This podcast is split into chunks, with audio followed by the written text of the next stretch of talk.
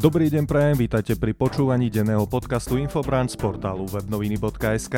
Moje meno je Rastislav a prevediem vás dnešným výberom správ. Je piatok 30. júla, meniny má Libuša, z webnovín želáme všetko najlepšie, no a dnes je Medzinárodný deň priateľstva.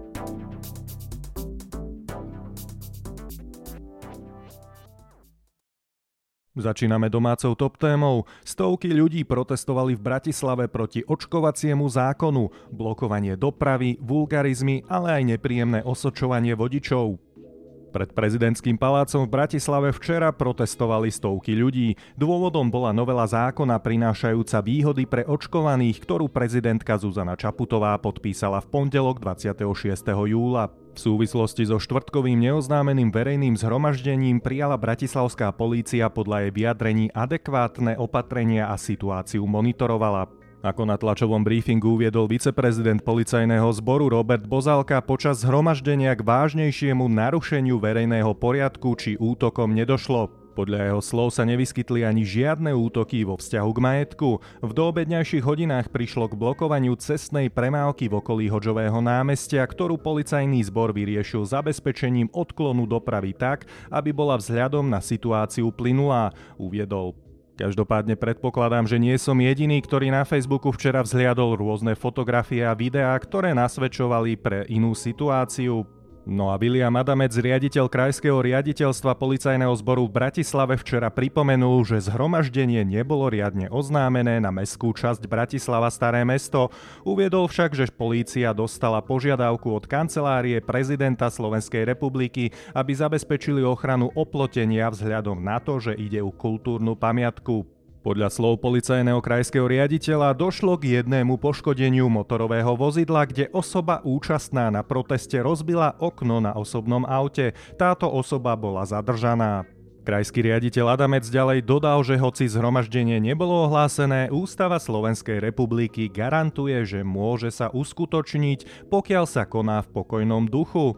No a opäť len moja súkromná poznámka k včerajšej scenérii. Ak takto vyzerá pokojná demonstrácia, respektíve v pokojnom duchu, tak je s touto krajinou asi niečo zlé. Polícia zároveň pred obedom na sociálnej sieti informovala, že osoby zúčastnené na zhromaždení sa krátko pred 11.15 presunuli na vozovku a zablokovali ju v oboch smeroch, ako aj podchod v smere na Staromestskú ulicu. No a na sociálnej sieti Facebook som včera takisto vzhliadol, že blokované boli aj prejazdy sanitiek.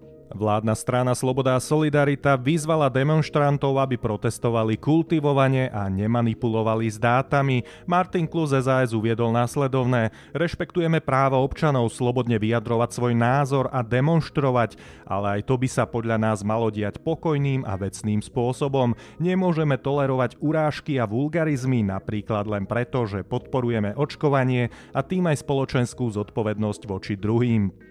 No a už len za seba dodávam, že nechajme sa teda prekvapiť, aká ďalšia neohlásená demonstrácia v uliciach Bratislavy sa vyskytne. Teraz už prechádzame na prierez domáceho spravodajstva. Otcovská dovolenka by mala byť na Slovensku zavedená od augusta budúceho roka. Počas otcovskej dovolenky matka dieťaťa nestratí nárok na materskú dávku alebo rodičovský príspevok. Vyplýva to z návrhu novely zákonníka práce, ktorým sa má novelizovať aj zákon o sociálnom poistení. Legislatívny návrh predložilo Ministerstvo práce a sociálnych vecí do pripomienkového konania. Návrhom si má Slovensko splniť svoj záväzok voči Európskej únii, no a zaviesť teda právo na čerpanie otcovskej respektíve rodičovskej dovolenky. Ako uviedol rezort ministerstva práce, v porovnaní so súčasnou úpravou sa aktuálne ucelené obdobie poberania materskej rozdelí na dve obdobia poberania materskej, napríklad na 3 týždne a 25 týždňov.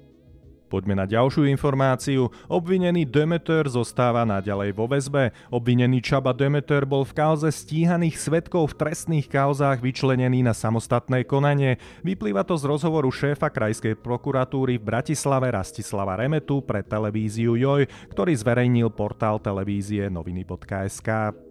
Šéf krajskej prokuratúry ďalej povedal, že skutočnosť, že osoba obvineného je momentálne vo väzbe, bola vylúčená na samostatné konanie, má za následok to, že v pôvodnej trestnej veci bude vystupovať v procesnom postavení svetka. Ako ďalej Remeta povedal, avšak v jeho vylúčenej veci je naďalej obvinený, zostáva vo väzbe do rozhodnutia krajského súdu. Remeta tiež doplnil, že obvinený, ktorý sa pôvodne priznal ako obvinený, sa priznal aj po tom, čo jeho vec bola vylúčená na samostatné konanie a bol vypočutý v procesnom postavení svetka. No a prierez domáceho spravodajstva takisto uzatvárame jednou z mnohých káuz. Súd zrejme opäť predvolá svetka Petrova v kauze ex-šéfa kontrarozviedky SIS.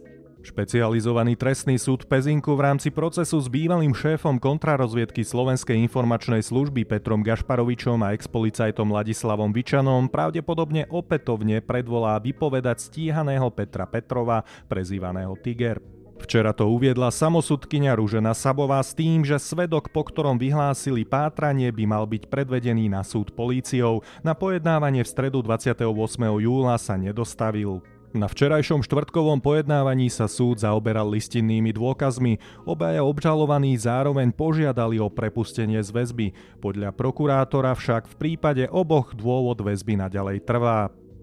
Ideme na krátky výber zo zahraničného spravodajstva a tu je prvá správa. Speváčku Shakiru v Španielsku vyšetrujú pre údajné daňové úniky. Súdca v Španielsku, vyšetrujúci údajné daňové úniky kolumbijskej speváčky Shakiry vo štvrtok odporúčil, aby sa v tejto veci konal súdny proces. Podľa neho existujú dôkazy, že sa umelkyňa mohla vyhnúť jej daňovým povinnostiam v krajine. Sudca Marko Chuberias napísal, že jeho trojročné vyšetrovanie dospelo k záveru, že existujú dostatočné dôkazy o zločinnosti, aby sa prípad mohol dostať pred súd. Voči rozhodnutiu sa možno odvolať. Prokurátori ešte v decembri 2018 obvinili speváčku, že v rokoch 2012 až 2014 nezaplatila na daniach v Španielsku 14,5 milióna eur. Interpretka podľa nich v danom období uvádzala ako jej oficiálne bydlisko Bahamy, no v skutočnosti žila po väčšinu daného obdobia v Španielsku aj so svojím partnerom. Tu je druhá informácia zo zahraničia. Hackeri ukradli z bankomatov 230 tisíc eur. Poľské úrady zatkli dve osoby, ktoré spáchali tzv. black box útoky na bankomaty vo viacerých európskych krajinách. Oboch podozrivých, ktorí sú občania Bieloruska, zatkli 17. júla vo Varšave. Informoval o tom Europol, ktorý podporil danú operáciu. Vyšetrovanie, na ktorom sa okrem poľských úradov podielali aj orgány z Nemecka, Rakúska, Švajčiarska, Česká a Slovenska, odhalilo, že zločinci spáchali desiatky útokov na bankomaty v najmenej siedmých európskych krajinách. Odhadom pritom ukradli približne 230 tisíc eur v hotovosti. Zameriavali sa vždy na rovnakú značku a model bankomatov. Tejto chvíli si môžete vypočuť informácie zo sveta športu. Moster píka za pokrik dobehnitých vodičov ťav z Olympiády v Tokiu musí ísť domov. Nemci posielajú domov z olympijských hier v Tokiu cyklistického funkcionára, ktorý sa počas mužskej časovky dopustil rasistickej poznámky na adresu afrických športovcov, potvrdil to vo štvrtok nemecký olympijský výbor. Športový riaditeľ Nemeckej cyklistickej federácie Patrick Moster v priebehu spomenutých pretekov povzbudzoval nemeckého reprezentanta Nikiasa Arnta, aby dostihol alžírskeho a eritrejského konkurenta. Podľa Deutsche Welle televízne mikrofóny zachytili, ako povedal, dobehnitých vodičov Tiau. Moster sa neskôr oficiálne ospravedlnil a Nemci pôvodne avizovali, že bude naďalej súčasťou ich výpravy pod piatimi kruhmi. Predseda Nemeckého olympijského výboru Alfons Hörmann však vo štvrtok uviedol, že Mosterovo ospravedlnenie síce vníma ako úprimné, ale porušil olympijské hodnoty. Tu je druhá športová informácia. Jozef Kovalík vo štvrťfinále turnaja ATP v Kitzbüheli uhral iba 4 gemy.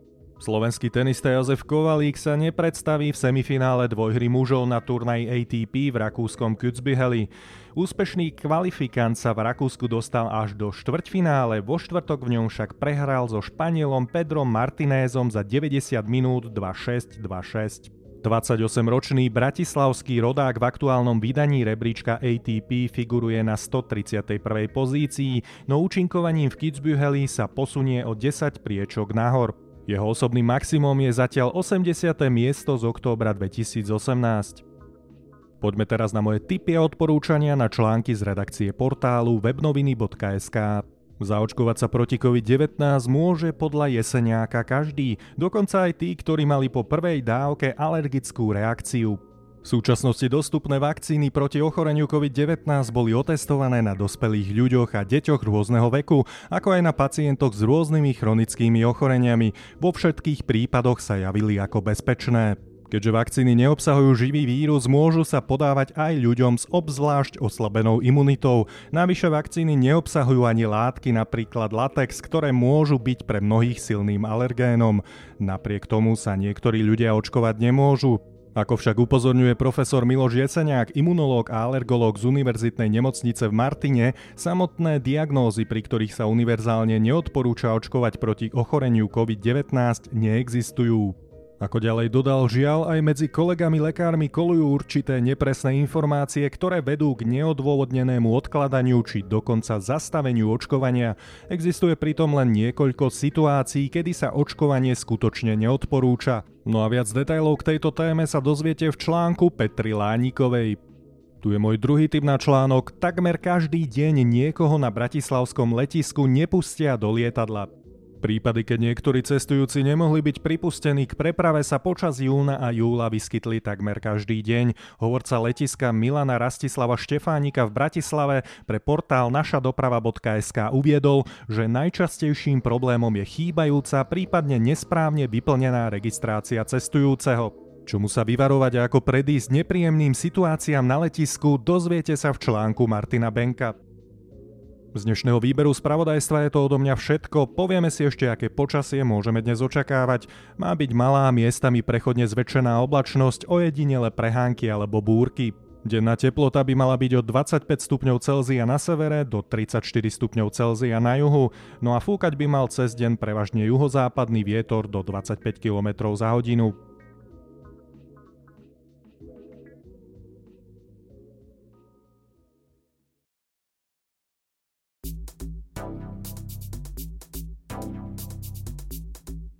Počúvali ste denný podcast Infobrand z portálu webnoviny.sk. Moje meno je Rastislav a želám vám čo najpríjemnejšie prežitý piatok a pohodový víkend.